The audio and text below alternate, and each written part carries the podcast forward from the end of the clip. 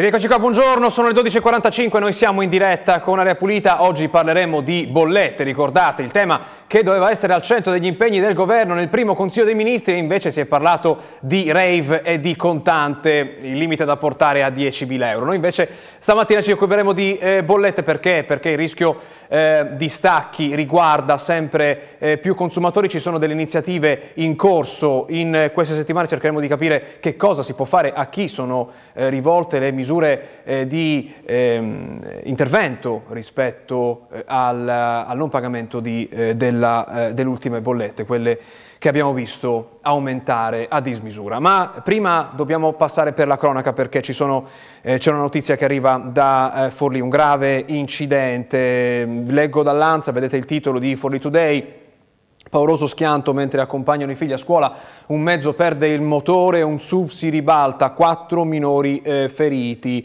Eh, il sommario ci racconta la dinamica dei fatti al vaglio degli agenti del reparto infortunistica della Polizia Locale di Forlì che hanno proceduto ai rilievi di legge. L'immagine che state eh, vedendo eh, dell'incidente. Dall'Anza leggo quattro bambini sono rimasti feriti insieme a due adulti in un incidente stradale avvenuto poco prima delle 8 stamattina a Roncadello di Forlì. Nessuno in pericolo di vita visto che sono stati ricoverati in ospedale con ferite giudicate di media gravità.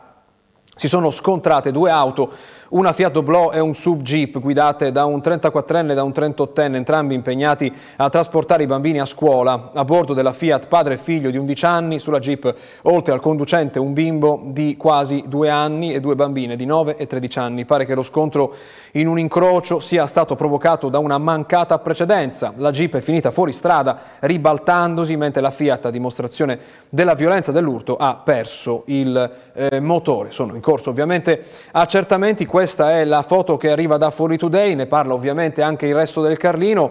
Eh, con questo titolo, incidente oggi Forlì, SUV si ribalta, quattro bambini feriti mentre vanno a scuola. L'immagine è molto simile a quella che abbiamo visto dalla, eh, da Forlì Today. Ma che cosa raccontano nelle home page i principali quotidiani nazionali e internazionali? Lo vediamo insieme con il nostro monitor. In primo piano il Corriere della Sera si occupa ancora eh, di eh, legge, la cosiddetta legge anti-rave. Cosa succederà? Verrà corretta a quanto pare il disagio di Nordio, il ministro della giustizia, e le due modifiche in cantiere, quindi si punta a modificarla eh, questa legge che è stata difesa fino proprio a ieri con un'intervista eh, da, proprio dal eh, ministro eh, dell'interno eh, ex prefetto Piantedosi. Eh, Meloni a Bruxelles, la voce dell'Italia sarà forte, si parla appunto del primo, ehm, del primo appuntamento europeo della eh, nuova Presidente del Consiglio. Ah, la Repubblica invece in home page apre proprio con il tema della cosiddetta legge anti-rave, la chiama legge anti-raduni perché appunto la parola rave in questa legge non viene usata. La legge anti-raduni cambia, la norma sarà modificata e poi appunto ci sono le ipotesi, noi ancora non sappiamo quali modifiche saranno fatte, ancora si parla dell'opportunità, a quanto pare confermata, eh, di eh, di, ehm, eh, di, modificarla. Di spalla non posso evitare eh, di leggere il titolo che voi state vedendo, forse non si legge bene di spalla perché il protagonista è, suo malgrado, eh, un eh, parlamentare bolognese di Fratelli d'Italia, la foto chi eh, segue l'informazione locale è piuttosto vecchia, la conosce già, vesti, questa vestita da nazista e il, il, il titolo però non riguarda in particolare quella foto, ma la difesa di quella foto. Lo spericolato paragone di Donzelli, collega di partito, che dice Vignami vestito da nazista, io mi sono vestito da Minni. Questa, Minni è la compagna di Topolino per chi non fosse informato. Questa è la difesa. Andiamo avanti, andiamo a parlare della, eh, della um, pagina internazionale, siamo sul Guardian che invece in primo piano mette gli sbarchi. È un tema molto molto simile a quello che accade nel sud del nostro paese, i toni però sono molto diversi. Qual è il titolo? Il centro per l'asilo di Dover non sta operando legalmente, concede il ministro. Ehm, perché cosa sta succedendo? Leggiamo nell'articolo, eh, leggiamo nel sommario che il ministro dell'immigrazione concede che azioni legali sono state intraprese per conto di alcuni detenuti all'interno di questo centro per richiedenti asilo di, eh, del Kent. Eh, qual è il problema? Che dovrebbe tenere un massimo di 1600 persone e ognuna di queste soltanto per 24 ore, mentre vengono fatti i primi controlli, ma in realtà ce ne sono dentro 4.000 in questo momento. Alcuni sono in terribili condizioni da settimane. Si parla anche di alcuni migranti lasciati ehm, la notte senza niente a Londra, trova- ritrovati alla stazione, in una delle stazioni eh, ferroviarie di Londra e qui il pericolo è che intraprendono misure legali per questo trattamento che stanno ricevendo. C'è la difesa del ministro e questo in prima pagina in questo momento sul Guardian. Toni, come vedete, diversi da quello che accade nel nostro paese che se la prende con le ONG che salvano le persone dal mare, il problema appunto anche lì sono gli sbarchi. Da ultimo il New York Times per rimanere in Occidente si parla di Israele, della vittoria di eh, Netanyahu. Per concludere la pagina internazionale andiamo su Russia Today, ehm, testata vicina al Cremlino, organo di propaganda di eh, Mosca, che in primo piano mette in fotografia il Consiglio di sicurezza che vota contro un'investigazione eh, nei biolaboratori americani. La notizia sugli esperimenti intorno al coronavirus aveva fatto parlare di sé qualche settimana fa e poi attacca frontalmente la BBC, l'emittente britannica, dice ha inventato una storia su un attacco, tra virgolette, russo su una città, sulla eh, riserve d'acqua di una città ucraina. Dove sono? Dove sono i fact checkers, quelli che controllano la verità? Chiede provocatoriamente Russia Today nella sua homepage in questo momento, eh, la televisione di Stato britannica ha sostenuto che le truppe di Mosca hanno provato a creare siccità nella città di Nikolaev usando informazioni false. Questa è l'accusa che rivolge Mosca attraverso il suo organo di propaganda alla eh, BBC. Ma noi adesso parliamo di bollette, lo facciamo con il nostro ospite, do il bentornato ad Aria Pulita, buongiorno, grazie per essere con noi, Bruno Barbieri, presidente di Codacons Emilia Romagna, grazie per essere con noi. Grazie a voi, buongiorno. Le bollette, guardate questo titolo sul Corriere di qualche giorno fa, caro bollette, di, eh, spunta la moratoria, niente di stacchi se incolpevoli. Le proposte delle associazioni di categoria contro i rincari di gas e luce per famiglie e aziende, dal pressing sulle multi-utility alla richiesta di un fondo di garanzia regionale. E io lo anticipo, questo appuntamento che ci sarà proprio eh, domani a eh, Bologna, si parla in maniera più ampia di sovraindebitamento, ma ci arriveremo. Intanto ci racconta cosa sta succedendo, qual è la dimensione del fenomeno dal vostro osservatorio? Eh, la dimensione è molto rilevante, nel senso che veniamo continuamente contattati da persone preoccupate che ricevono le fatture e molti non, cap- non comprendono neanche il perché dell'entità di, di, importi così alti rispetto alle precedenti fatture del mesi scorsi, nonostante questa sia una notizia ovviamente conosciuta ai più legata all'aumento del costo del gas e dell'energia in generale e le persone sono preoccupate perché non riescono a far fronte al pagamento di, di, quanto gli viene chiesto, quindi hanno paura dei distacchi sostanzialmente. Ecco, che cosa stanno proponendo le associazioni di consumatori eh, come la vostra in queste settimane?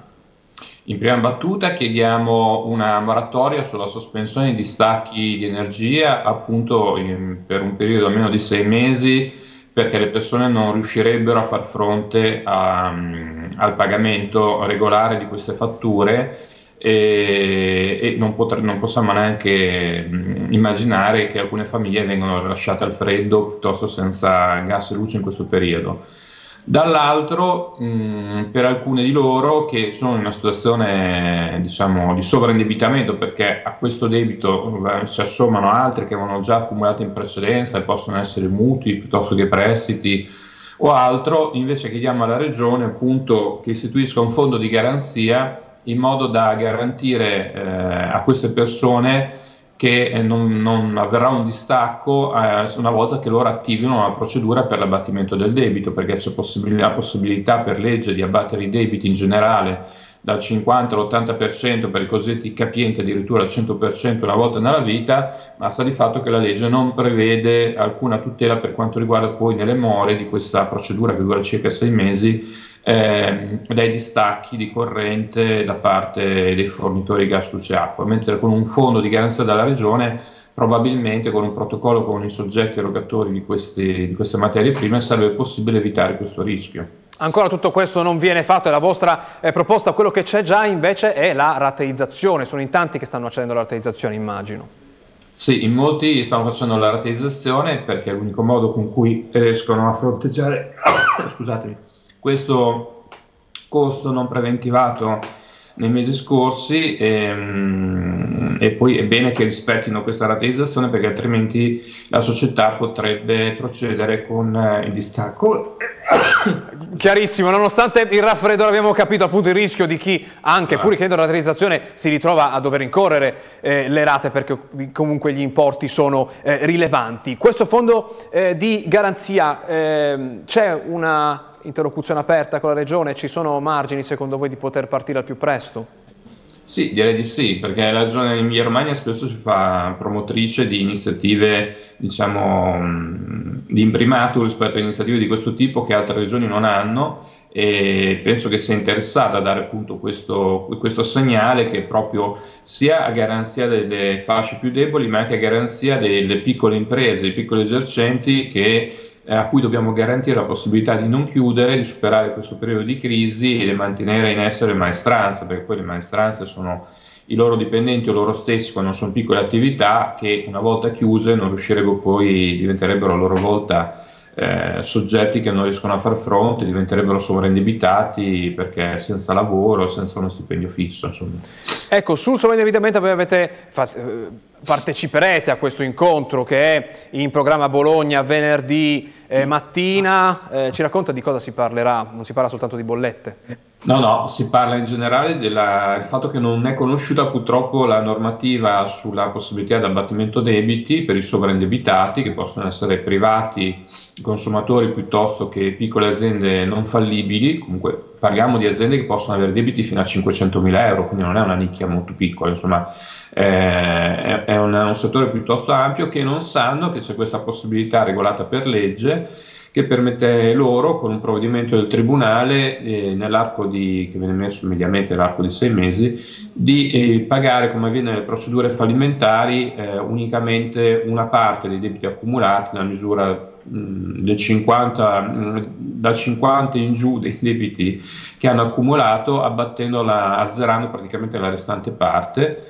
e eh, mantenendo così la, la, l'attività in essere con un provvedimento che in realtà non tutela solo loro, ma tutela anche i creditori, perché sostanzialmente la legge, la razza della legge è quella di dire comunque queste persone più di tanto non potrebbero pagare perché non hanno beni in proprietà sufficienti per pagare i creditori, è bene che i creditori, come nelle procedure fallimentari, si accontentino perché io come Stato ho interesse che queste persone continuino a lavorare in chiaro in modo che versino contributi, IMSS e quant'altro, piuttosto che continuare ad avere delle persone o averle in futuro che eh, lavorano in nero e che eh, sostanzialmente a me Stato non danno nulla come erario e anzi a volte oppure per evitare anche il fenomeno dell'usura e quindi il riciclo di denaro sporco perché molti sovraindebitati quando non trovano più accesso ai finanziamenti delle banche poi trovano delle persone disponibili a dare i soldi che a volte sono soldi che provengono da operazioni illecite e sappiamo con il processo Emilia, qua in Emilia Romagna, come sia oramai radicata l'andrangheta che su questo poi vive. Normative che già ci sono queste, non sono richieste, sono normative che già ci sono ma che spesso non sono conosciute da chi si trova in queste difficoltà. Sì, è una legge addirittura che risale al 2012, che è diventata operativa nel 2015, la cosiddetta legge antisuicidi, che non si occupa solo di suicidi, si, si occupa proprio della possibilità per tutti coloro che eh, sono, sono in una situazione temporanea o costante di impossibilità a far fronte ai loro debiti di abbattere il debito con un provvedimento del Tribunale. Eh, la norma poi è stata assorbita dal codice della crisi che è stato pubblicato nella Gazzetta del luglio del 2022, quindi recentissimo, e sarebbe una delle domande che faremo alla Regione che è quella di fare una pubblicità progresso, perché eh, al di là di questa attività meritoria che voi fate come, come TV nel dare notizia, anche l'ente, sia regionale che statale, dovrebbe dare notizia dell'esistenza di questa norma, perché altrimenti ottima norma ma non conosciuta poi non viene applicata. E allora ricordiamo ancora una volta l'appuntamento, intanto grazie per essere stato con noi stamattina della Pulita, buona giornata, buon lavoro. Grazie a voi. Di questo tema si parlerà appunto eh, presso la sala Polivamente Guido Fanti della Regione, in Via Domoro 50, venerdì mattina alle 9.30. Prima di salutarvi e dare la linea alla pubblicità, eh, devo parlarvi dell'allerta gialla in Emilia Romagna per il maltempo, per vento e temporali. La Protezione Civile Regionale, sulla base delle previsioni ARPA e per le prossime ore, ha emanato un'allerta meteo dalle 12 di oggi fino a tutta la giornata di domani. Il colore giallo riguarda appunto il vento, i temporali e possibili criticità idrogeologiche geologiche, in particolare in area appenninica. Dal tardo pomeriggio di oggi, si legge nel testo del provvedimento, è previsto un peggioramento con precipitazioni intense anche temporalesche. C'è la pubblicità, poi torniamo per parlare di salute tra poco.